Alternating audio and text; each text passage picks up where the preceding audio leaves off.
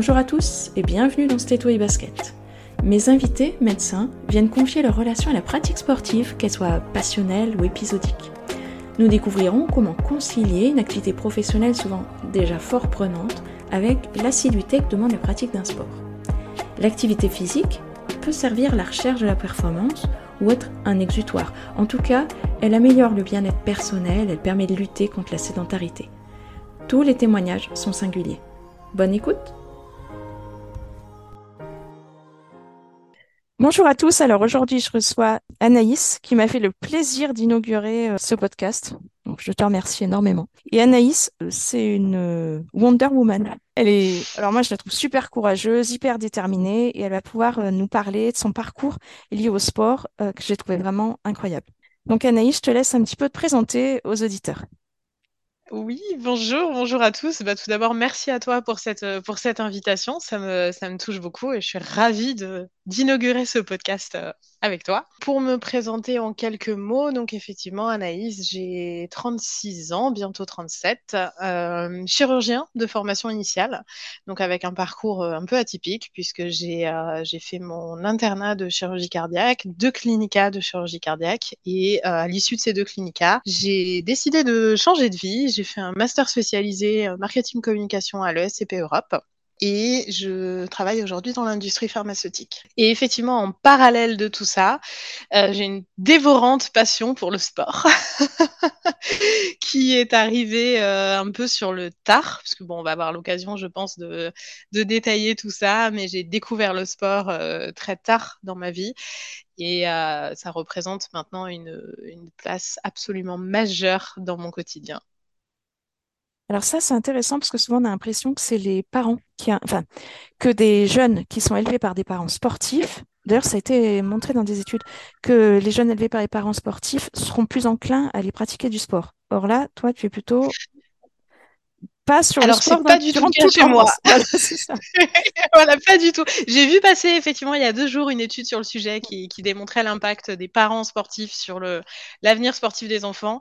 Alors moi, pas du tout. J'ai deux parents qui n'étaient absolument pas sportifs, ni l'un ni l'autre.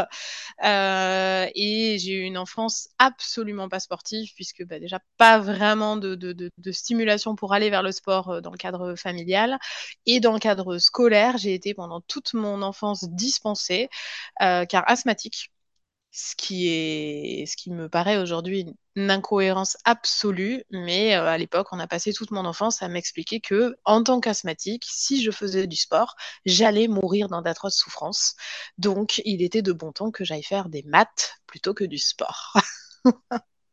Oui, tu as nourri ta tête, mais c'est aussi ce que tu continues à faire d'ailleurs. Et justement, l'asthme, euh, c'est quelque chose qui a été un peu déterminant pour toi? Et oui, effectivement, euh, puisque euh, j'ai eu une, euh, une année un peu qui a été une année charnière, qui était une année très compliquée sur le plan physique et intellectuel, qui est l'année où j'ai fait mon deuxième clinica de chirurgie cardiaque et mon master à l'ESCP Europe en parallèle. Donc, euh, bon, bah, tu connais euh, le, quotidien d'un chef de clinique. Hein, c'était, une quinzaine d'astreintes euh, par mois, beaucoup, beaucoup d'heures au bloc, beaucoup, beaucoup de pression. voilà, une, des semaines bien remplies par la chirurgie. Et donc, comme il me restait encore un petit peu de temps, je me suis dit que c'était une bonne idée de rajouter une école de commerce là-dessus avec une thèse à écrire et, euh, plein de choses à apprendre sur le marketing et la communication que je ne connaissais absolument pas. Donc, euh, je dormais très peu pendant cette année et mon corps est arrivé dans un état d'épuisement absolument majeur.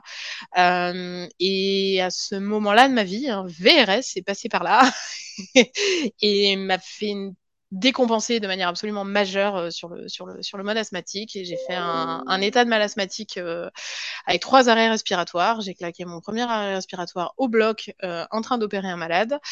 J'ai fini, moi, dans le lit de réanimation de ce, fameux malade qui, lui, est resté au bloc et, j'ai fait une semaine d'hospitalisation en réa respi sur ce sur cette très très grosse décompensation qui a été qui a été un moment très dur dans ma vie et où j'ai eu voilà, un, petit peu de, un petit peu de mal à m'en remettre physiquement et mentalement puisque j'étais vraiment épuisée. Et à l'issue de ça, ben, j'ai continué mon clinica et continué mon école de commerce, mais en parallèle, j'ai découvert pour la première fois de ma vie le sport. Je j'ai une prise de conscience du fait que j'avais besoin de, quelque chose pour m'aider à extérioriser un peu tout ce stress et toute cette pression. Euh, et je me suis dit, tiens, et si j'essayais d'aller dans un club de combat? Et donc, euh, j'ai allumé Google et j'ai tapé club de combat Toulouse, puisqu'à l'époque j'étais à Toulouse. Euh, et je suis tombée sur un club de Krav Maga. Alors, Krav Maga, Google, Krav Maga, qu'est-ce que c'est donc que ça? Et donc, bon, bah, je vois qu'effectivement, c'est un sport de combat et que bah, y en a un à Toulouse, pas très loin de l'hôpital. Euh, bon, je vais pouvoir aller voir. Ben, je suis arrivée là-bas en ayant fait zéro sport dans ma vie, perché sur des talons aiguilles de 15 cm, parce qu'à l'époque, je ne portais que ça, euh, en surpoids, puisque bah, j'étais déjà en surpoids de base, mais que mes, mes, mes 15 jours de corticoïdes de, de cheval m'avaient fait gonfler. C'était absolument terrible. J'aurais dit bonjour, je voudrais essayer le votre truc là, le, le, le crave le, maga. et, euh, ils ont été adorables dans ce club. Ils m'ont très très bien accueilli. J'ai commencé euh, à raison de une séance par semaine, puis deux, et puis trois. et ça m'a beaucoup, beaucoup, beaucoup plu. Et je me suis rendu compte que ça me permettait d'apporter un réel équilibre entre euh, bah, cette double vie professionnelle absolument épuisante et, enfin trouver un peu de temps pour moi et mon bien-être physique et mental, en fait. Alors, on est d'accord que tu as rajouté ça, un emploi du temps qui était déjà en millefeuille. Je veux dire, normalement, quelqu'un de normal, il fait déjà Oui. que le, que le clinica de chirurgie cardiaque. Hein. Déjà, ça, c'est énorme. Et en plus, tu as rajouté donc le SCP et, et en plus le Krav Maga, qui est quand même un sport euh, assez épuisant. Hein. Et oui, oui, du coup, oui, au lieu de, libérer des plages dans mon agenda, j'ai rajouté encore un truc, mais, aussi euh, étonnant que ça puisse paraître, c'est vrai que le fait de rajouter quelque chose de plus est finalement, euh, je vais pas dire ce qui m'a sauvé, parce que ça fait larmoyant, mais, euh, mais ce qui, ce qui, m'a énormément aidé à tenir, en fait. Oui, en fait, tu as organisé différemment les choses, c'est ça? Comment tu as fait? J'ai, ben, je me suis libérée des créneaux de, alors ça me prenait deux heures porte à porte, hein, à peu près, le temps de, j'avais 10-15 minutes pour y aller, une heure d'entraînement, 10-15 minutes pour revenir et la douche, donc euh, ça me, je me prenais deux heures, donc une ou deux fois par semaine euh, pour, euh, voilà, pour ça. C'est à l'époque l'unique vie sociale que j'avais. mais, euh, mais je me libérais ces, ces, ces, créneaux. Voilà, deux heures, deux fois deux heures par semaine, c'était, c'était mes créneaux à moi. Et, euh, et j'allais euh, un peu me défouler là-bas. Et dans le Krav Maga, qu'est-ce que tu as, trou trouvé, euh, qu'est-ce qui t'a accroché en fait? Alors tu as dit les gens étaient très sympas. Il n'y a peut-être pas que ça. Qu'est-ce qui t'a vraiment accroché à ça? Euh, alors c'est vrai que l'ambiance du club a joué puisque c'était très bienveillant, très accueillant, très sympa et, et très chouette. Euh, Il n'y avait pas de, de, jugement. Enfin voilà, je me suis pas parce que bon, on arrive pas sportif du tout. Euh, au début, on a un peu peur d'être d'être jugé, d'être un peu mauvais par rapport aux autres. Euh, et, et, là, pas du tout. C'était vraiment très bienveillant. Mais en plus, c'est un sport qui, oui, qui m'a accroché tout de suite. Alors après, c'est un sport qui effectivement est quand même réputé pour être assez violent puisque les coups sont portés au Krav Maga, euh, contrairement à beaucoup d'autres sports, euh, de, même, de, même de combat. Il y a beaucoup de sports où à l'entraînement, les coups sont pas forcément portés. Le principe du Krav Maga, qui euh, a un côté combat, mais un côté aussi self-defense, c'est de dire on doit habituer le corps à réagir de manière presque automatique. Il faut que ça devienne réflexe, réactionnel, et il faut que les coups soient rapides et efficaces. C'est-à-dire, euh, bah, si on se retrouve à se faire agresser dans la rue, si à l'entraînement les coups n'ont jamais été portés et qu'on se retrouve dans la rue à se prendre un coup, oh, c'est nouveau, on ne saura pas réagir. Alors que si à l'entraînement les coups sont portés et que la réaction part de manière absolument réflexe, ben, le jour où potentiellement il y en aurait besoin, ben, le réflexe partira. Et, euh, donc. Mais je pense que ce côté un peu, euh, un peu dur m'a moi plu, parce que ça, ça, ça, correspond aussi un peu à mon, à mon, à mon mode de fonctionnement. Et, et euh, je cherchais pas quelque chose qui allait euh, voilà, faire dans la dentelle. Quoi. Moi aussi, j'avais besoin un peu de taper dans le tas à l'époque. et donc, euh, cette, ce côté très, très pratico-pratique euh, m'a plu énormément. Donc ça, ça t'a permis de te remettre en forme? Alors, à part le fait que tu t'es vu un peu frôler la mort là, en réanimation, euh, et nous ouais, c'est elle est retravaillée trois jours plus tard, hein, quand même. Voilà, ça on va le préciser parce que je pense que ce, ce type de caractère explique aussi après la suite. Euh, voilà, euh, le fait d'avoir eu cet épisode donc extrêmement difficile fait qu'après tu as fait ce sport exigeant aussi, et et ensuite, donc c'était pas juste pour mincir, quoi, si je puis dire, parce que tu dis que tu étais en surpoids. C'était vraiment pour te prendre entièrement euh, en, en, en, charge, si je puis dire. Alors, à l'époque, c'était pour me vider la tête. D'accord. C'est-à-dire que le, le j'étais pas du tout dans une optique de ah je veux perdre du poids, je suis grosse. Et pourtant j'étais grosse, enfin j'étais grosse, j'étais pas obèse, mais j'étais en surpoids, clair. Mais euh, je n'avais pas du tout un objectif de euh, perdre de poids, je suis pas bien dans mon corps. Euh, j'étais pas forcément bien dans mon corps, mais je cherchais pas le sport pour maigrir. J'avais besoin de me vider la tête et de d'extérioriser toute la pression que je prenais sur les épaules de euh, ce clinicat de chirurgie cardiaque et cette école de commerce en parallèle. Il y avait un trop plein de, de, de stress et de, de, charge, enfin c'est très à la mode la charge mentale, mais bon c'est un peu ça quand même, euh, que, que je devais évacuer. Quoi. Ok. Et donc là tu en as fait combien de temps du Krav Maga? Alors, j'en ai fait euh, donc cette année à, Toulouse et ensuite euh, j'ai déménagé à Paris où j'ai la première chose que j'ai cherché c'est un club de Krav Maga. Euh, donc j'ai atterri dans un nouveau club en région parisienne qui était très chouette aussi, dans lequel je suis restée, je dirais deux ans, deux ou trois ans. je suis allée jusqu'à la ceinture verte que euh, j'ai passé avec une, une, grave entorse de cheville, puisque j'avais un, un, problème chronique de, de cheville euh, avec des, des, des, ligaments qui étaient, euh, qui étaient rompus depuis toujours. Donc je me faisais des entorses à répétition. Et donc en fin de saison, l'année de la ceinture verte, euh, j'ai refait une énième entorse de cheville qui m'a stoppé de façon majeure. J'ai pris deux mois d'arrêt. Et quand j'ai pu reprendre le sport, euh, c'était le mois de juillet. Donc la saison était terminée au Krav Maga et le Krav Maga allait reprendre en septembre. Euh, mais moi, je voulais un peu me reprendre une activité physique et euh, j'ai atterri un peu par hasard dans une salle de CrossFit. D'accord qui était ouverte pendant l'été. Et donc, je me suis dit, bah, je vais faire, je vais aller là-bas pendant deux mois pour me remettre un peu, à faire un peu quelque chose avant de reprendre euh, ma saison de Krav Maga en septembre. Et puis finalement, j'ai tellement aimé le CrossFit que j'y suis restée et que euh, je ne suis pas retournée au Krav Maga. D'accord. Ah oui, donc pour quelqu'un, on est d'accord, qui faisait pas de sport, euh, ça y est, c'était, c'était bien démarré là. D'accord. C'était pas mal démarré. C'était pas mal démarré. Après, euh, je restais à l'époque dans une pratique qui était encore euh, raisonnable puisque j'étais à deux, deux, maximum trois séances par semaine. D'accord. Alors après, comment s'est évolué de ce crossfit? Maintenant, je sais en fait que tu cours euh, énormément. voilà. oui, c'est pour ça que je dis à l'époque, j'étais encore dans une activité plutôt raisonnable. On, on sent que ça va évoluer. je fais du mi-quotidien, mais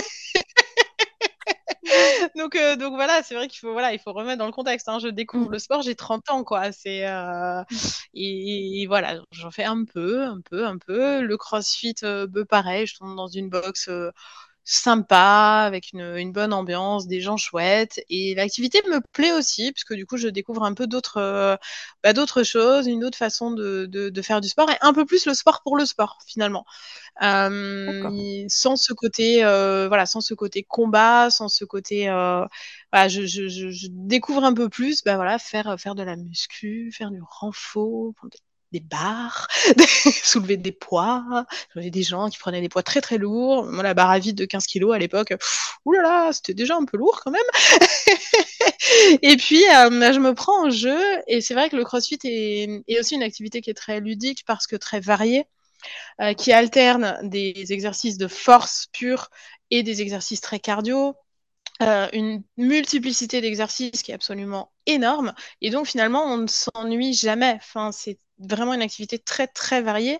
Et on se voit assez vite progresser, puisque finalement, bah, quand on est notamment en force, bah, finalement, une barre, donc la barre à vide fait 15 kilos. Après, on rajoute dessus les poids qu'on veut.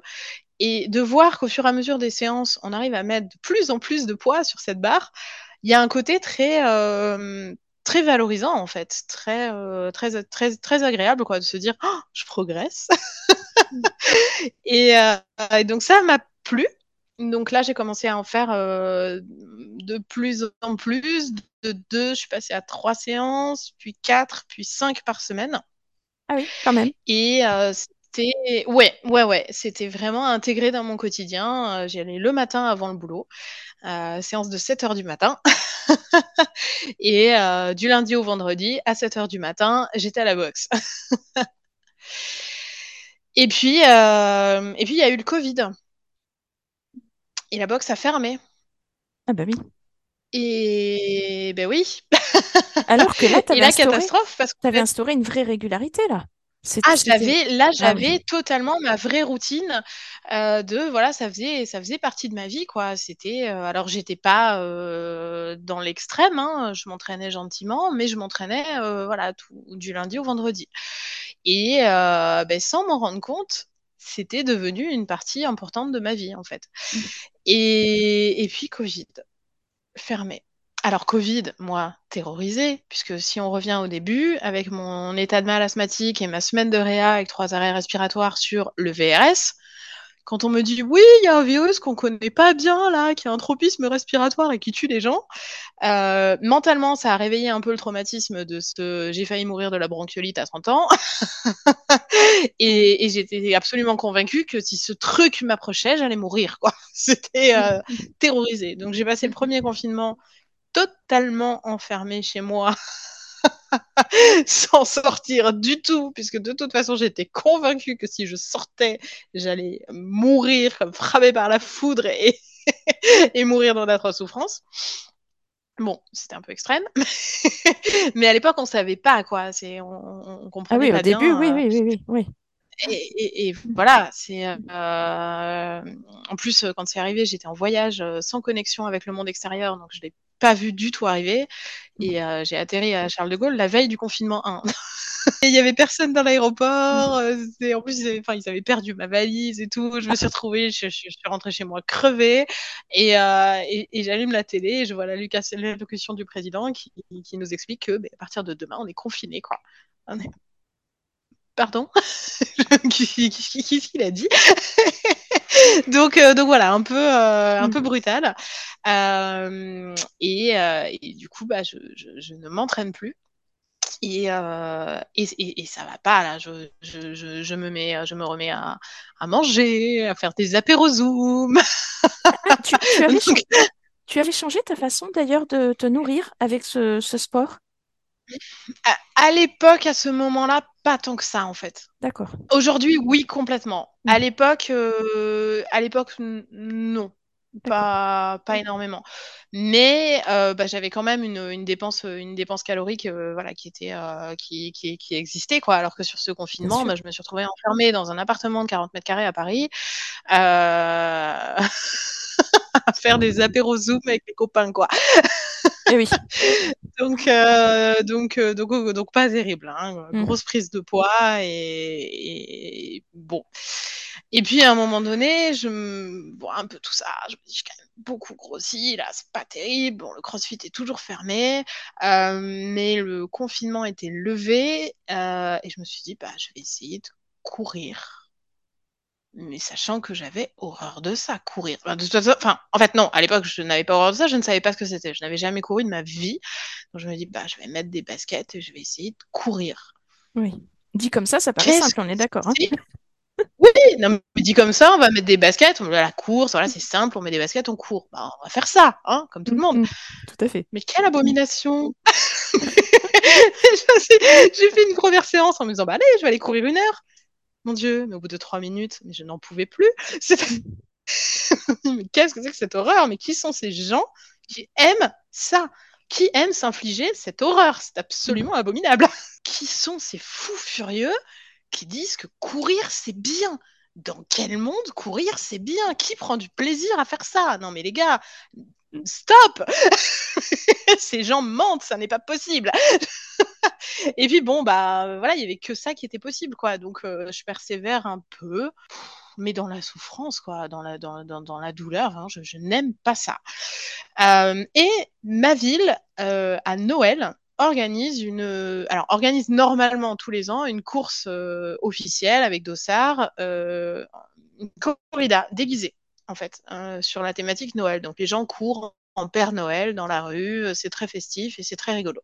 Donc cette année-là, bien évidemment, la course officielle ne pouvait pas se faire et donc ils décident de faire une corrida connectée en disant mais on fait des petits parcours. Donc c'était à l'époque où on avait un, un, cercle, on avait un diamètre dans lequel on avait le droit de se promener là. Ah oui. Euh, et, et, voilà, que, que, que, duquel on n'avait pas le droit de sortir, mais on avait un peu plus que le pâté de maison. Mm. Donc la ville avait organisé cinq ou six parcours différents pour que tout le monde puisse participer. Et il fallait se connecter sur une application, courir sur le, la trace GPX qu'ils avaient donnée, qui faisait, je crois, entre 4 et 5 km. C'était des petits trucs. Et puis, euh, loguer ça sur l'appli et il y avait euh, des, des, lots à gagner. Alors, pour les, enfin, pour les plus rapides, et il y avait des lots au tirage au sort. Donc, moi, je cours péniblement une fois mes 5 km euh, en, je sais pas, peut-être 45 minutes. Enfin, un truc. C'est plat, hein. il n'y avait pas de dénivelé, c'était de la route, c'était tout plat. Je mets 45 minutes à faire mes 5 bornes, j'étais déjà très fière de moi parce que voilà, j'avais réussi ça. Et je gagne au tirage au sort un coaching d'une heure avec euh, un entraîneur de course à pied. Bon. Fait, c'est mieux, que... c'est mieux que les saucissons, hein, donc. c'est ça. Et bon, bah, puisque c'est gagné, je vais y aller. Mm. Donc, le rendez-vous est pris. Voilà, telle heure, tel jour, à telle date, vous avez rendez-vous euh, au stade euh, avec euh, votre entraîneur de course à pied. Bon, alors déjà, moi, je, je, ne savais pas que le commun des mortels a le droit d'aller sur une piste d'athlétisme. Donc, j'arrive là-bas avec le, le, syndrome de l'imposteur un peu. Bonjour, bonjour moi, j'ai gagné le coaching. Je, pas, pardon, pardon, bonjour. C'est là, j'ai le droit. et, euh, et, je rencontre ce coach. Euh, J'étais quand même allée un peu voir avant euh, sur Google euh, qui est cette personne et j'avais vu que cette personne avait fait trois fois les Jeux Olympiques. Donc je me dis, oh, monsieur? Moi, j'ai été terrorisée de me dire, mais, oh, mais qu'est-ce que. Qu'est-ce qu'il va passer une heure avec moi, lui qui a fait trois fois les jeux mm. Bon, donc je m'excusais vraiment de demander pardon, quoi. On arrive. et je lui dis bon ben voilà monsieur je, je, moi je j'aime pas courir hein, mais je ben voilà je, là moi je fais du crossfit et puis là c'est fermé donc bah j'ai couru un peu puis j'ai, je suis désolée c'est moi qui ai gagné quoi et euh, il me dit, bah, c'est pas grave, on va, voilà, on va faire la séance, on va voir. Et puis il me fait courir un peu sur la piste, là. Et, c'est pas si mal. Et puis le feeling passe très très bien avec lui. Et, euh, et, à la fin de la séance, il me dit, bah écoute, si tu veux progresser un peu en course à pied, euh, bah, je peux t'entraîner un peu, te donner quelques conseils. Et je lui dis, bah pourquoi pas? Parce que finalement, je suis tellement nulle que bah, progresser un peu, ça me fera pas de mal, quoi. Mais alors, par contre, je te dis une chose, c'est que le jour où le CrossFit réouvre, mmh. tu ne me vois plus.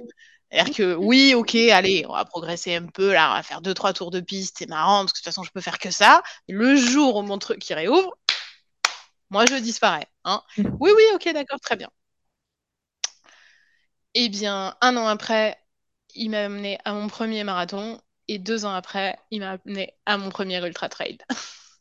Oui, quand on y pense, il y a des rencontres déterminantes. Hein ah oui Et maintenant, la course à pied est l'épicentre de ma vie, quoi. Comment t'as fait, toi, pour euh, t'accrocher? Parce que le début, ça a dû être euh, juste affreusement difficile. Horrible. Voilà. bah, comment t'as fait? Parce que euh, faut être honnête, quand, enfin, quand on est comme moi et qu'on déteste courir, euh, dès qu'on veut commencer, on arrête assez vite en se disant c'est bon, j'y arrive pas, euh, j'y arrive pas quoi. Voilà. Qu'est-ce qui fait que toi t'as pu passer plus loin du j'y arrive pas, euh, je préfère prendre la tangente quoi? Alors deux choses. Déjà un, c'est réel que à un moment il y a un déclic qui se fait Et je sais que moi, j'avais entendu plein de gens dire ça. Et je disais, oui, non, mais allez, arrêtez là. c'est horrible, c'est horrible. C'est bon, les gars, on le sait que c'est horrible. Arrêtez de dire qu'il y a un déclic. Et bah, si, en fait, maintenant, je suis cette personne qui dit qu'il y a un déclic et que la course à pied, c'est génial. Vraiment, je suis devenue cette personne. Donc, un jour, bah, tu pars faire ta séance et, et c'est chouette, en fait. Mm. Et, euh, et c'est waouh, wow, il se passé quoi? J'ai pris du plaisir dans ce que j'ai fait, waouh. Euh, mais avant d'arriver là, c'est vrai qu'il y a besoin d'une véritable rigueur. Et ça ne vient pas en deux minutes et demie, quoi. Et moi, ce qui m'a permis de tenir, c'est qu'en parallèle, en fait, avec cette rencontre-là, euh, donc je m'étais rendu compte que j'avais quand même pris énormément de poids dans cette période Covid, confinement, tout ça, et là j'étais en surpoids euh, franc et massif, quoi. Euh, et j'ai décidé de me reprendre en main. Et j'avais vu passer sur un groupe Facebook hein, de crossfitters américains euh, un challenge euh, de 75 jours qui impliquait un certain nombre de, de, choses à faire tous les jours pendant 75 jours, très strict, qui comprenait deux entraînements de 45 minutes par jour tous les jours. Alors, qui n'étaient pas du tout obligatoirement des entraînements diaboliques où on va s'entraîner à fréquence cardiaque max et vomir à la fin. C'est-à-dire que marche et yoga, ça pouvait compter quoi. Mais il fallait deux fois par jour bouger ses fesses. D'accord, une activité physique, euh, ok.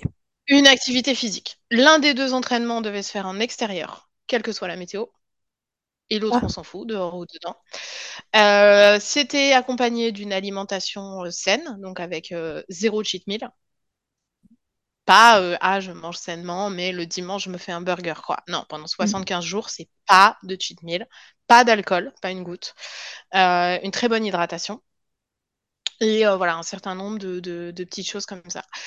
Euh, et donc, moi qui suis quelqu'un euh, de très carré et qui. Moi, j'aime les choses, euh, voilà, j'aime les choses carrées, quoi. Donc là, il y avait une application avec les petites tâches tous les jours, il fallait cocher les petites cases. et je me suis mise dedans à fond.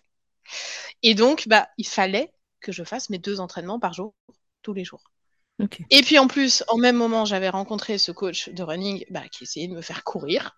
Donc, bah, en fait, entre guillemets, alors on a toujours le choix, bien sûr, mais à partir du moment où moi, je m'étais engagée avec moi-même à faire ce parcours-là, bah, il fallait que je le fasse. Et donc, au début, euh, je me faisais un peu violence pour euh, bah, faire les séances parce que, euh, bah, parce que je, je, je m'étais dit que j'allais le faire. Donc, donc voilà, il fallait que je, je, sois à la hauteur de l'engagement que je m'étais fixé avec moi-même et il fallait, que fallait que je fasse quoi. Ça n'a pas été ça a pas été que du plaisir au début. Hein. et en m'astreignant à cette discipline, bah, le fameux déclic est arrivé. Et ce qui a été vraiment, vraiment un énorme déclic, ça a été ma première course officielle avec Dossard, puisque du coup, en voyant que je me prenais un peu au jeu et que finalement, ouais, je faisais ces trucs et que j'aimais bien ça, il m'a dit, ben, est-ce que tu ferais pas une, une vraie course, quoi, une course avec Dossard? Mmh. oh, Moi? Il dit, ben, euh, il y a le semi-marathon de Paris. Oh, le semi-marathon? La, mo la, moitié d'un marathon? ça me paraissait mais, énorme. Et euh, il me dit, si, si, je, je, voilà, tu, tu en es capable, tu peux le faire. Oh. Et donc là, à partir du moment où il y a eu l'objectif, hein, il y a eu une espèce de carotte, euh, il, je, je, voulais faire ça, quoi. Je, je, voulais arriver à avoir cette médaille, passer la ligne, euh, courir un semi-marathon. Mais alors à l'époque, clairement, je me disais, je fais ce semi-marathon et ce sera la seule fois de ma vie que je ferai, que j'accrocherai un dossard, quoi. C'est, je vais aller chercher une médaille, j'en serai très très fière et, euh, et, et, et, voilà, quoi. Mmh. Et j'ai fait cette course, ça a été bah, le premier semi de Paris après le Covid qui avait été décalé en septembre. Il faisait, euh, bah, il faisait la canicule, hein, un peu comme, un peu comme aujourd'hui, il faisait 30 degrés. Ils avaient euh, très espacé les SAS, justement, euh, du, du, du, fait du contexte Covid. Et donc, moi, je suis partie le dernier SAS, on est parti vers midi, je crois. Il devait faire 34 degrés dans le SAS. À midi, j'étais trempée de sueur avant de partir. Je me dis, mmh. ça va être abominable. Et je passe 2h17 à 180 de fréquence cardiaque. Mmh. Mmh. J'ai horrible, vraiment. 2h17 mais dans une souffrance. Alors avec, mais à partir du kilomètre 15, mais il y avait, il y avait, euh, il y avait des malaises tous les 300 mètres. Quoi. Le, euh, Mm. le, le, le, le, le SAMU a dit qu'il n'avait jamais eu autant de malaises et de, de, de, de sorties sur, sur une course que, que sur celle-là. Quoi. Mm. Je pense qu'en plus, on était plein là, des coureurs du Covid à se dire Allez, on se fait un petit challenge Donc plein de gens moyens préparés euh, et, et, une canicule abominable, un départ à midi, enfin rien qui va quoi. Et donc moi, 2h17 à, à 180 de fréquence cardiaque, je passe la ligne, je vomis et, et, et, et je me dis que je veux recommencer ça le plus vite possible parce que c'était génial. ah oui, ah oui d'accord, on était vraiment passé là de l'autre côté de la barrière en fait. Hein ah ouais, ah ouais. Et là, à ce moment-là, et mon entraîneur était là. Euh, il m'attendait à la fin et il, il, me voyait quand même. Il m'a vu sur le parcours souffrir et je pense qu'il s'est dit oh mon dieu, mais oh, elle est tellement dans le mal quand elle va arriver, mais celle-là, je la reverrai plus jamais quoi. Et, et, je suis arrivée à la fin et je lui dis oh, mais quand est-ce qu'on recommence? On fait quoi après? On fait quoi après? C'est génial, je veux trop refaire. Et, et, voilà, et ça a été le, ouais, le début d'une collaboration qui, bah, qui dure toujours et, et qui m'a amené à l'Ultra Trail maintenant. Et là, l'Ultra Trail que tu as fait, c'était où? Euh, J'ai fait, alors j'ai joué à domicile, j'ai fait le TP80, l'Eco Trail euh, Paris, euh, donc qui est un départ dans les Yvelines et une arrivée au premier étage de la Tour Eiffel. Ah, d'accord. Ok. Et, et ça, ça assez génial, marquant. Puisque, ah. Du coup, euh... ah oui, ah oui, mais ça c'est formidable parce qu'à l'issue de tes 80 km, euh, tu gravis la Tour Eiffel avec tes quadriceps fumés. oui, c'est ça, j'allais dire, t'as plus de jambes en plus. et, et, en fait, l'émotion est tellement folle. C'est-à-dire qu'une course normale, bah, tu arrives à la fin de ta course, quel que soit, que soit un 5, un 10 ou un ultra, théoriquement, bah, tu as une arche d'arrivée et puis tu passes sous l'arche et c'est fini. quoi. Enfin, on te donne ta médaille et, voilà, rentrez chez vous, madame. Et là, non, tu arrives en bas de la Tour Eiffel, donc où il y a en plus plein de touristes, plein de gens, plein de supporters, il y a du bruit, c'est génial. On te donne ton petit ticket et tu, arrives dans les escaliers et tu gravis ces escaliers. Et euh, j'en avais très peur parce que je me suis dit, oh là là, mais en plus il y a un peu de dénivelé sur cette course, donc euh, les, jambes vont être complètement fumées, ça va être abominable. Et non, en fait, c'est génial. Il y a un cocktail de d'endorphines, de, de, de, de, je sais pas quelles hormones tu sécrètes là, mais qui sont absolument incroyables. Et c'était un bonheur cette arrivée, un bonheur. Et maintenant, euh, t'en es où là de toutes, les, toutes ces courses? Actuellement Alors maintenant, euh, je me suis pris un petit stop puisque donc j'ai dit un peu au début que j'avais des soucis de cheville et j'avais euh, une cheville droite qui était abîmée depuis toujours avec un ligament latéral externe qui était qui n'existait plus du tout, totalement à l'IRM. Elle est le inexistant. donc une cheville que tu luxais à l'examen clinique euh, comme ça quoi. ouais, non, voilà horrible. Le chirurgien me dit vous avez senti là J'ai senti là. Donc, euh, bah, l'indication opératoire était claire. Euh, j'ai voulu faire mon premier ultra avant la chirurgie. Ah. Donc, j'ai eu l'autorisation de le faire si et seulement si je courais avec orthèse rigide. Mmh. Donc, j'ai fait mon 80 km avec une orthèse rigide, ce qui n'était pas le plus confortable euh, ah oui. qui soit. Euh, et donc, on avait décidé avec mon chirurgien que je, je, faisais mon 80 avec mon orthèse rigide. On laissait trois semaines pour que l'inflammation se tasse un peu, puisqu'on savait bien que bah, allait quand même avoir une, une inflammation certaine. Hein, et que euh, donc, trois semaines après l'éco-trail, euh, on opérait cette cheville. Donc, je me suis fait opérer de cette cheville euh, en avril et je me suis pris un énorme stop parce qu'en fait, c'est une chirurgie qui est quand même, euh, bah, dont les suites opératoires sont quand même un peu longues, euh, plus en tout cas que ce à quoi je m'attendais. Mmh. Donc, euh, ça, a été, ça a été un peu difficile puisqu'en 45 minutes, je suis passée de 25 heures d'entraînement par semaine à zéro. et là, euh, un, peu, un peu difficile à gérer euh, bah, et physiquement et, et mentalement. Euh, mais là, on est à euh, presque cinq mois de la chirurgie. Ça commence à aller beaucoup mieux. Je recours. Euh, je fais mon retour sur course avec Dossard dans 15 jours. Mmh. Le, le, le, 24 septembre à Tours, euh, où je. Alors, initialement, je devais courir le marathon à Tours, mais c'est beaucoup trop tôt là pour un marathon et, et euh, j'ai encore beaucoup trop mal pour être capable de faire un marathon, mais euh, je fais un marathon en duo. Oui. Donc, moi, je vais courir 20 km. Euh, et si euh, ce 20 km passe bien, ça lancera la prépa officielle pour euh, ma prochaine, voilà, mon prochain, mon prochain vrai objectif qui est la Saint-Élion. Ah oui. dans la nuit du 2 au 3 décembre, donc départ de Saint-Étienne et, et arrivée à Lyon, c'est un 80 également, mais avec un petit peu plus de dénivelé. Oui, donc ça reprend un peu le parcours, parce que tu avais fait un, un semi comme premier, puis un marathon, un ultra, tu reprends un peu le, tu gravis les échelons en fait. Oui, bah oui, oui, oui, oui, c'est un peu, euh, voilà, c'est un peu ça. Bah, sans passer par la case marathon, du coup, je vais passer mmh. directement du, du, mmh. semi au, à l'ultra, en, voilà, en espérant que ça passe. Mais euh, je, les barrières horaires sont larges, donc je suis, euh, je suis assez confiante. Comment est-ce qu'on fait là, ben, dans, une convalescence comme ça, où on se retrouve diminué après avoir été ben, ultra performante, quoi? Comment on accepte ça? C'est honnêtement très dur très dur. Euh, alors, je savais que ça allait être dur. Donc, moi, j'avais beaucoup travaillé en amont. que je travaille beaucoup la prépa mentale sur mes objectifs euh, sportifs. Et j'ai essayé de l'aborder de la même façon. De me dire, euh, voilà, je dois faire une prépa mentale pour être capable de gérer cette chirurgie et ce post-opératoire. Euh, donc euh, j'avais fait euh, pas mal de, de visualisations, de choses comme ça. Et moi, je fonctionne au, au rétro-planning en fait. Je me, en fonction de mes objectifs, je dessine des rétro-planning auxquels je m'accroche comme la Bible. euh, et mais ce qui du coup a été aussi euh, très difficile puisque j'avais demandé à mon chirurgien en pré-op s'il pensait qu'un marathon à Tours le 24 septembre, donc à 5 mois post-opératoire, euh, ça passerait ou pas. Et il m'avait dit, mais bien sûr, sans problème. Il courait, Donc moi, je me suis dit, euh, ben, je sais pas. bon, après, chaque, euh, voilà, bah, chaque éducation est différente. Et puis, il, a dû voir que... il a dû voir la dame hyper volontaire et tout. Oh, oui, probablement. Mais c'est vrai que du coup, moi, je me suis dit, bon, bah, ok, donc je peux faire le marathon à 5 mois post-opératoire. Donc, pour courir un marathon, il faut faire une prépa marathon. Enfin, on se lance mm. pas sur autant un 10 même un semi, ça peut plus ou moins s'improviser, plus ou moins, mais un marathon, sans prépa marathon, c'est aller au casse-pipe.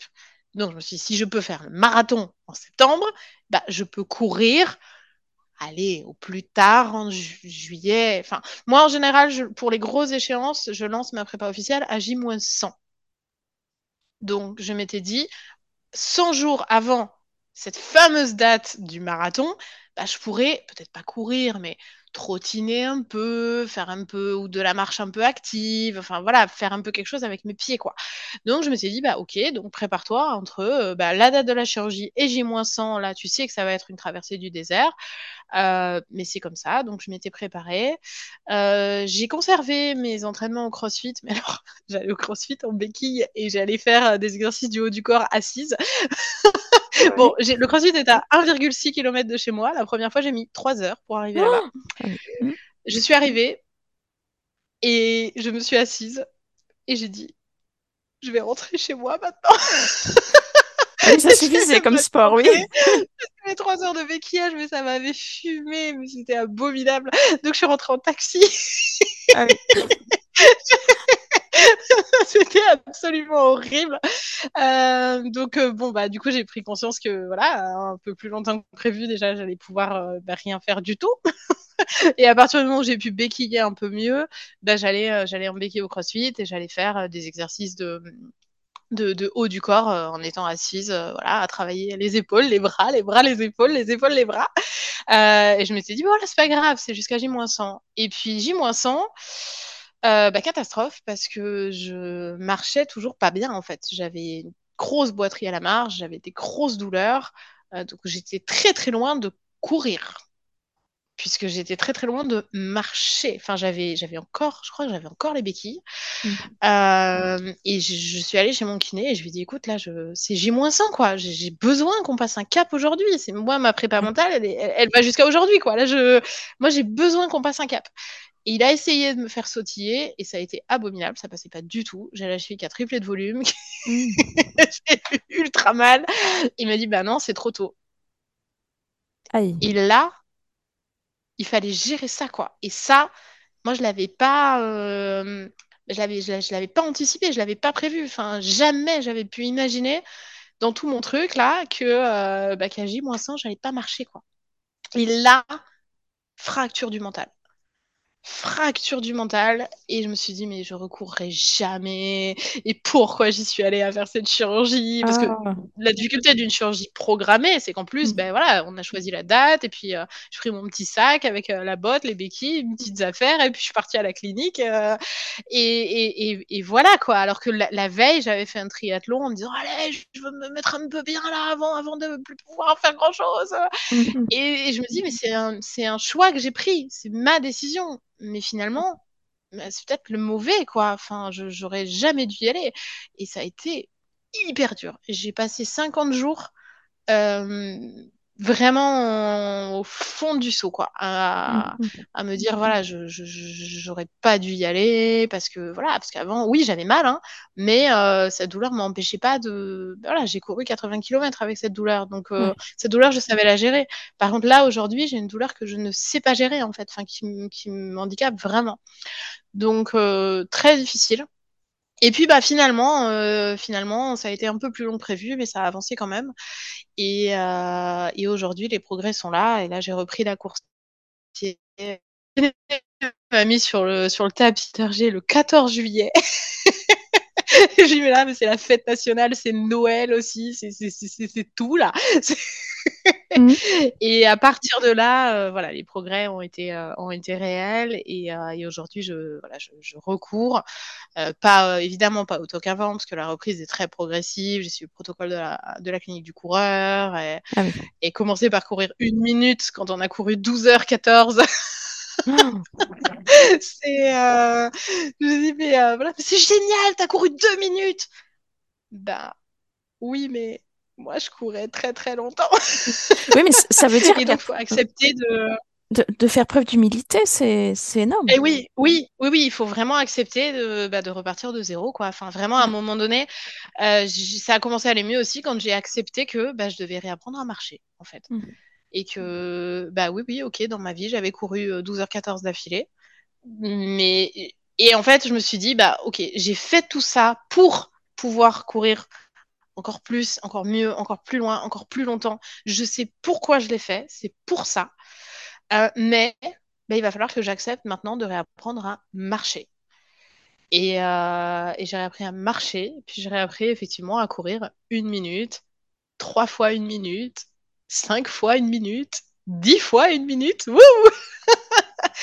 et, euh, et là, euh, là, la semaine dernière, j'ai couru une heure d'affilée et ça a été, mais c'est génial, c'est génial parce que je, je- je retrouve un peu mes sensations et, et voilà, là, je sais que oui, je vais, je vais effectivement recourir et, euh, et c'était la bonne, euh, voilà, c'était la bonne décision et je vais pouvoir Mhm. maintenant faire, euh, faire ce que j'ai envie de faire, quoi. Il y a encore le coach ou pas dans l'histoire? Ah, il y a toujours le coach dans l'histoire, ouais, ouais, ouais, absolument, absolument. Le coach, euh, c'est un peu devenu papa, le coach. C'est le fil rouge du, de, de, ouais, de, de ton histoire de, de course, en fait. Hein. ouais, ouais, complètement, complètement. Là, tu mentionnais la clinique du coureur, euh, parce que Oui. c'est vrai que c'est ce qu'on voit pas mal euh, sur le groupe Facebook du sport, là, euh, avec plein de programmes différents. Donc ça, c'est quelque chose que tu conseillerais à des gens qui ont envie de, de courir ben, avec soit des objectifs, soit pour se sentir bien en courant, quoi.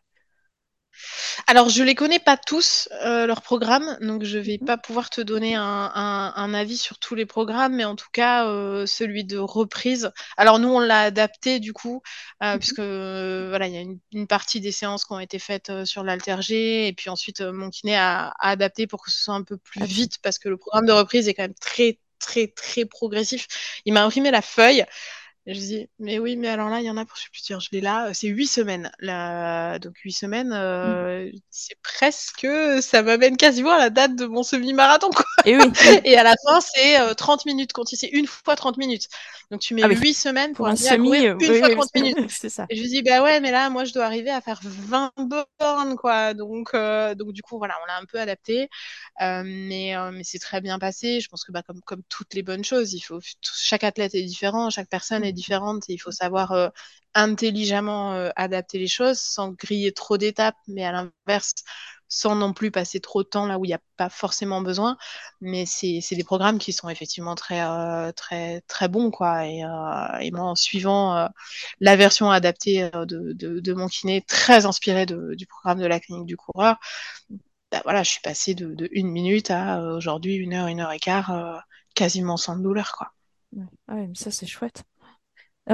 J'entendais que si on, si on écoute bien ce que tu as dit, tu t'es vraiment engagé vis-à-vis de toi-même quand tu t'es mis à courir. Oui. Et puis tu dis que tu fonctionnes par rétro-planning. Donc c'est vraiment euh, deux trucs importants pour toi, quoi, qui ont fait que tu arrives à être extrêmement engagé. Hein. Ouais, ouais, ouais, absolument. C'est vrai que le, le, la planification, euh, c'est-à-dire que je, j'écris mes plannings sur des grandes feuilles qui, d'ailleurs, euh, enfin, pendant la prépa de, de l'éco-trail, il y a un mur chez moi qui s'était transformé en temple de l'éco-trail Paris, sur lequel j'avais toute ma planif. Donc, c'est-à-dire ma planif d'entraînement et ma planif de course, parce que donc, tu as tes entraînements jusqu'à l'échéance. Et le jour de la course, sur une course comme ça, il faut aussi planifier bah, ses temps de passage, euh, le, les horaires auxquels tu vas arriver aux différents euh, ravitaux, euh, tes allures cibles en fonction du profil de la course, enfin tout en fait. Et moi, j'intellectualise énormément tout ça. et je planifie tout. Donc mon mur était le temple de l'éco-trail Paris avec toutes mes planifs. Et c'est vrai que bah là, même, même aujourd'hui, j'écris tous mes plannings et à partir du moment où c'est écrit, bah, je, je m'y tiens en fait. Et finalement, la journée fait 24 heures. Euh, bah, si c'est écrit que je dois faire cette séance, bah, je me débrouille, je la fais en fait. Ça, c'est vrai que d'arriver à se, se tenir, c'est quand même la clé un peu du, du succès, quoi. Enfin, franchement.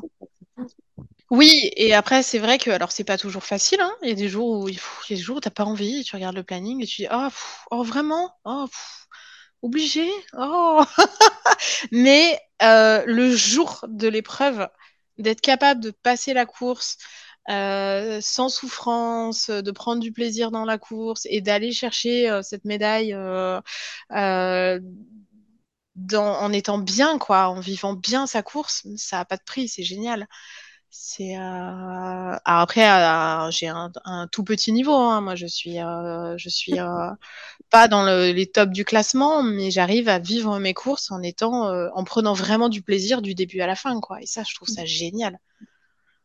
Mais c'est vrai que c'est important d'entendre ça, quoi. Enfin, franchement.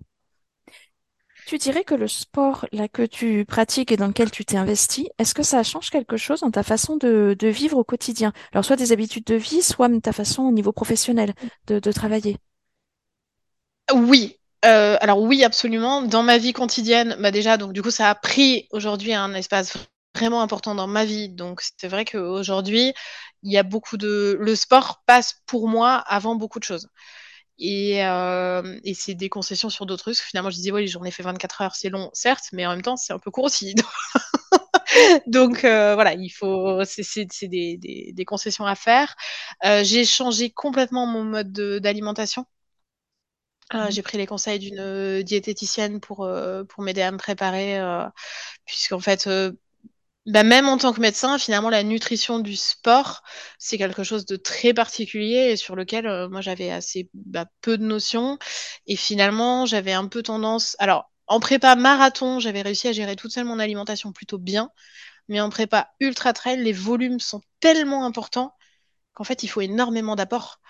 Et je, en début de prépa, je ne m'alimentais pas assez. Et donc j'étais allée voir une diète en lui disant bah écoute voilà je fais ça mais ça va pas quoi. J'ai pas de jus je suis fatiguée euh, je suis pas bien pourtant je dors bien mais et elle m'a dit mais tu manges pas assez. Et, ah bon? Et en fait euh, du coup voilà elle m'a donné euh, plein de plein de conseils et, euh, et donc j'ai changé ce suivi alimentation j'ai arrêté quasiment complètement l'alcool.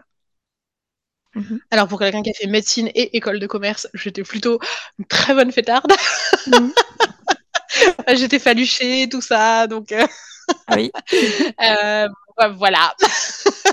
C'est-à-dire que j'en ai fait quelques-unes, des soirées médecine et des soirées commerce. Mmh. Euh, Aujourd'hui, je ne bois presque plus. En tout cas, en prépa, je ne bois pas du tout. Et euh, en dehors des prépas, euh, voilà, j'aime toujours faire la fête, hein, mais, mais j'ai vraiment totalement changé mon hygiène de vie sur ces, sur ces thématiques-là. Et après, euh, je dans, dans, dans, dans la vie euh, un peu quotidienne et autres, euh, bah, c'est sûr que le, les valeurs du sport, euh, moi je trouve en tout cas, ont un impact sur, euh, sur le quotidien et sur la façon dont tu abordes les choses, y compris même dans la, dans la vie professionnelle, quoi. Mais ça te donne réellement le sens de, de l'effort, de la, bah, de, se donner les moyens d'arriver à un objectif. Et finalement, bah, que ce soit un objectif sportif, un objectif personnel ou un objectif professionnel, les schémas sont toujours un peu les mêmes. Quoi. Tu te fixes un objectif et puis ensuite, euh, bah, tu fais ton fameux rétro-planning pour comment y arriver. Et donc finalement, les, schémas de ma vie sportive euh, sont un peu ceux que j'applique euh, dans, ma, dans, vie quotidienne également. D'accord. Euh, est-ce qu'il y a eu des moments très marquants? Alors là, tu as dit par exemple le 80 ou la toute première course avec Dossard. Est-ce qu'il y a eu des moments marquants, des rencontres spéciales? Bah, c'est vrai que la rencontre avec ce coach euh, a été euh, a été un vrai tournant et, a été un, vrai moment absolument marquant. Après, j'ai fait énormément de très très belles rencontres dans la dans la course à pied. Euh, de, de, gens passionnés et de gens qui partagent plein de choses. Euh, voilà, il y a un, petit groupe de d'ultra trailers un peu fou, euh, très très sympa avec lequel on a partagé pour le moment pas mal d'événements euh, un peu virtuels, mais c'est un peu comme ce groupe euh, Facebook euh, des, des, des, des divanés sportifs. Mais ces groupes sont chouettes en fait, parce que finalement tu rencontres des gens que tu, que tu, que tu connais pas à la base, enfin qui sont, qui sont des, inconnus Facebook et qui deviennent, qui deviennent pour certains des vrais amis quoi et sur lesquels tu tisses des liens assez forts. Donc nous sur ce petit groupe là, on va faire une grosse course tous ensemble en, en mai prochain. On va mmh. tous se retrouver pour partager cette course et, et ça c'est assez chouette. Euh, et moi c'est vrai qu'en termes de, en termes d'émotion, mon premier marathon, mon premier marathon ça a été fou et je l'ai, je l'ai vécu avec un, un ami euh, qui m'avait dit bah je vais, je vais le faire avec toi euh, à ton allure en fait. C'est, c'est quelqu'un qui a un ah oui. très très bon niveau, lui qui a de très nombreux marathons à son actif et qui s'est dit bah celui-là celui-là je le fais avec toi quoi et donc on a partagé ça ensemble c'était assez euh, assez fou l'émotion était, dingue. Moi je suis très émotive quand je passe les lignes d'arrivée c'est-à-dire que c'est je, je, pleure beaucoup quand je quand je passe une ligne d'arrivée. Ce premier marathon ça a été une émotion folle. Je pense que j'ai pleuré pendant deux heures.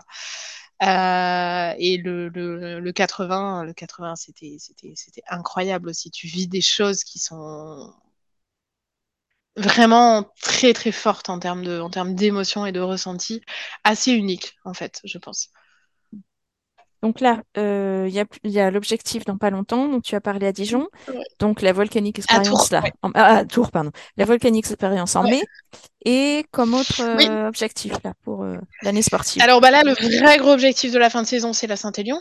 Donc je ouais. peux parler aussi du coup. En décembre. Qui est en décembre. Donc Ouais, j'y vais, mais j'ai peur un peu parce que gros défi là de passer directement à 80 à, à bah, du coup clairement moins d'un an euh, post-opératoire, mmh. parce que finalement, euh, pour m'être un peu renseigné, euh, le, le, retour à l'état normal euh, après la, la, grosse ligamento, c'est plutôt 12 mois, quoi, hein, que, que 4.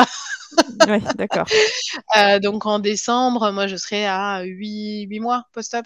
Mmh. Donc, euh, si j'y arrive, c'est un vrai challenge. Après, là, comme pour Tours, je le vis pas du tout sur un objectif chrono, c'est-à-dire que je, je comme une très grosse balade. Quoi. l'allure va être très lente, les barrières horaires sont très larges, donc je vais juste essayer de d'y arriver. et puis ma foi, si jamais euh, c'est trop tôt et que ça passe pas, et eh ben euh, j'écouterai mon corps et, et je préparerai l'échéance d'après. Donc effectivement pour 2024, euh, il y a cette Volvic Volcanic Experience avec avec toute la petite équipe de fous furieux là. Mmh. et, euh, et surtout, bah là, c'était c'était c'était l'UTMB euh, le, le, le week-end dernier là, et mmh. j'étais euh, complètement hystérique derrière ma télé à regarder l'UTMB. Et donc, je me suis dit que je voulais absolument aller gratter des stones pour pouvoir tenter les tirages au sort de, de l'UTMB. Ah. Et donc, le gros objectif de la fin 2024, euh, ça va être euh, Nice by UTMB, qui est euh, donc dans, dans, pile un an à compter d'aujourd'hui, puisque c'est fin septembre 2024. D'accord. Okay. Et ça, donc, par rapport à l'Ultra Trail du Mont Blanc, là, ça permet quoi? Alors en fait, euh, alors pour avoir le droit de courir, enfin pour avoir le droit de courir les courses de l'UTMB, tu dois euh, t'inscrire au tirage au sort pour ces courses. Et pour avoir le droit de t'inscrire au tirage au sort, tu dois avoir gagné des stones, des running stones, euh, que tu gagnes en courant les courses by UTMB. Donc c'est un vrai business, hein, le truc. Un truc partenaire. en ultra trail, euh, voilà exactement, des courses qui sont organisées par l'UTMB. En France, il y en a quatre. Euh, dont ce, Nice by UTMB, du coup, qui est, qui est la dernière de l'année, qui est fin septembre. Et euh, ces courses, en fonction de la distance que tu fais, te donnent une, deux ou trois stones. Et euh, plus tu as de stones, plus tu as de chances d'être tiré au sort. D'accord. Donc, si j'entends bien, l'objectif qui serait un peu waouh pour toi, ce serait l'UTMB en fait. Alors ouais, il y a deux objectifs waouh. Le premier, ce sera la diagonale des fous. Ah, d'accord. Que j'espère tenter euh, pour mes 40 ans en 2026. Mhm. Ok. Et, euh, et l'UTMB, euh, alors l'UTMB, la vraie la grosse course de l'UTMB, le niveau est quand même très très élevé parce que la barrière horaire est assez short. Pour te donner une idée, la diagonale, alors les profils sont pas exactement les mêmes, mais la diagonale et l'UTMB en termes de distance et de dénivelé sont assez similaires. C'est 170 10 000. La diagonale, tu as 66 heures pour le faire. L'UTMB, tu en as 48. Ah oui, d'accord. Donc euh, voilà. Donc j'aimerais déjà tenter l'OCC, qui est une course de l'UTMB, euh, mais qui est 55 km donc pour laquelle aussi tu dois gagner les fameux stones là. Donc euh, l'idée d'aller à Nice en septembre, c'est de tenter euh, l'OCC en 2025, la Diag en 2026 et l'UTMB euh, un jour quand je serai grande. D'accord. Bon, mais ça fait des super objectifs comme ça. Ouais. Franchement. Si, si là, par exemple, tu devais choisir un autre sport que tu n'as pas encore fait, tu aimerais faire quoi? Euh, je, alors, un autre sport que j'ai pas encore fait, je sais pas, parce que c'est vrai que j'aime tellement les sports que je pratique aujourd'hui que j'ai du mal à me projeter sur autre chose. Mais euh, j'aimerais revenir au sport de combat. D'ailleurs, je voulais cette année euh, reprendre un peu de boxe et je me suis pris un stop de mon entraîneur qui m'a dit non, mais là, on va se calmer. Euh, si ton objectif, c'est de faire de la course à pied, euh, non, tu ne vas pas faire de la boxe à côté. tu vas garder ton crossfit là, tout ça, c'est bien, mais la boxe, non, en fait. D'accord. ok. je me suis pris un veto sur la boxe. D'accord. Et après, pour la partie typiquement médicale, s'il y avait une autre spécialité maintenant, par exemple, que tu devais choisir? Donc après, eh ben, tout vécu, hein. après tout ce vécu, là, ouais. quand même. Après tout ce vécu, euh, la médecine du sport, très clairement, mmh. m'intéresserait énormément. Et d'ailleurs, bah, du coup, je suis inscrite à la CAPA de médecine du sport euh, euh, pour, pour la rentrée, là, qui malheureusement, je pense, me servira plus pour ma culture générale que pour, que pour une éventuelle pratique, parce que, ayant arrêté la pratique clinique il y a sept ans, puisque je suis partie comme médecin dans l'industrie, il est très délicat de revenir à une activité clinique. Mmh. Euh, mais euh, peut-être euh, peut-être que, que je pourrais travailler en tant que médecin dans l'industrie, mais du sport. Ah puisque je sais que des boîtes comme Decathlon, par exemple, collaborent avec des médecins du sport sur, sur leur gamme de produits. Sur, moi, je suis très attachée aux thématiques sport-santé lutte contre la sédentarité et expliquer j'en suis moi l'image parfaite. Enfin je veux dire voilà j'étais mm. non sportive euh, grosse euh, inactive enfin sédentaire au possible en fait. J'étais inactive et sédentaire jusqu'à l'âge de 30 ans. Mais genre totalement. J'étais assise tout le temps euh, ou debout mais debout au bloc opératoire. Donc bon bah. Ah oui voilà.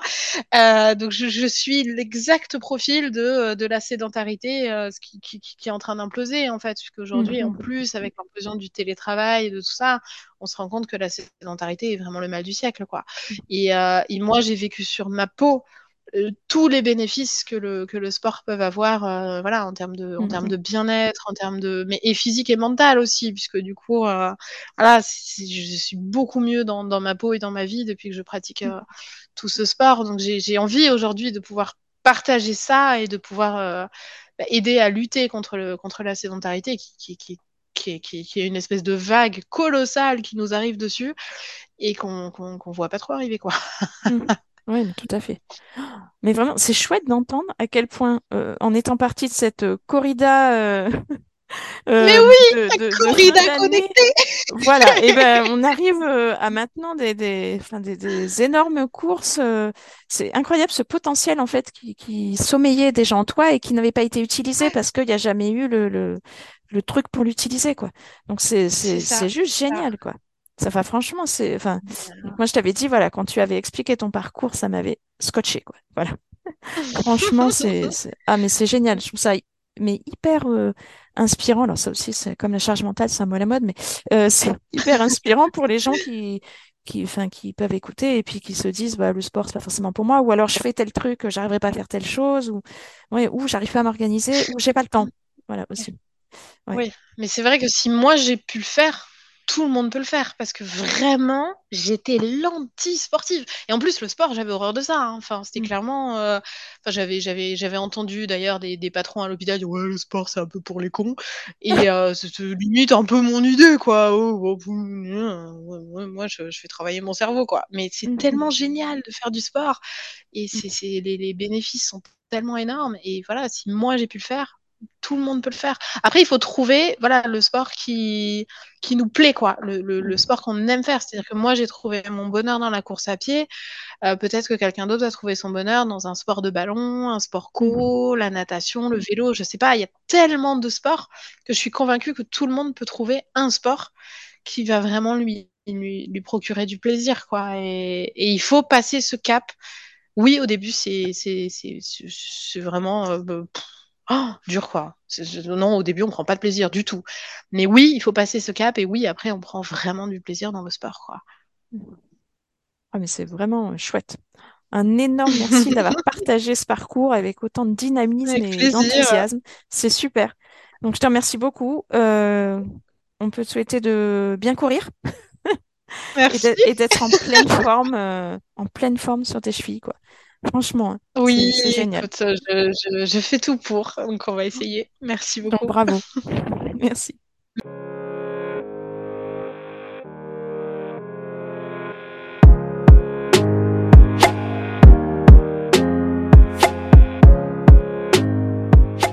Que vous nous écoutiez en nageant, courant, roulant ou même en vous assoupissant, j'espère que ce podcast vous a plu. Venez vous aussi partager votre vécu du sport, quel qu'il soit. Relayez le podcast autour de vous, c'est ce qu'il fait vivre. Et venez me dire si l'une de vos connaissances ou amies pourrait porter sa voix dans le podcast. À bientôt, merci.